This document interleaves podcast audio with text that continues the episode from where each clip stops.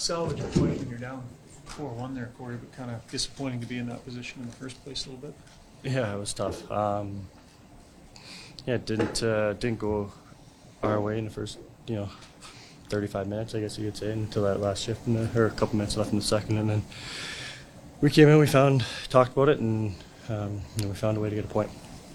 Or do you need to have this conversation after the first because it's kind of become a trend? Really bad in the second, but then really good in the third. I guess might might, might help, but uh, um, I, I guess if, if we had answers, we'd, we'd fix it right away. But if uh, you know if we play the way we, we can, the way we did the last five minutes of that second period, we had them in. They couldn't change. They a few times, and, and we just kept rolling them over. I mean, that's how we have to play. It's it's proven and uh, and to be successful, and um, you know we know we can do it. We just got to put it together. I feel like there was some self-inflicted wounds a little bit tonight, some things here and there, some mistakes. Yeah, probably a few, few mistakes. Um, some easy to clean up, but uh, um, you know, like you said, we, we found a way to get a point, and that's uh, that's all that matters after after being down four one or four two.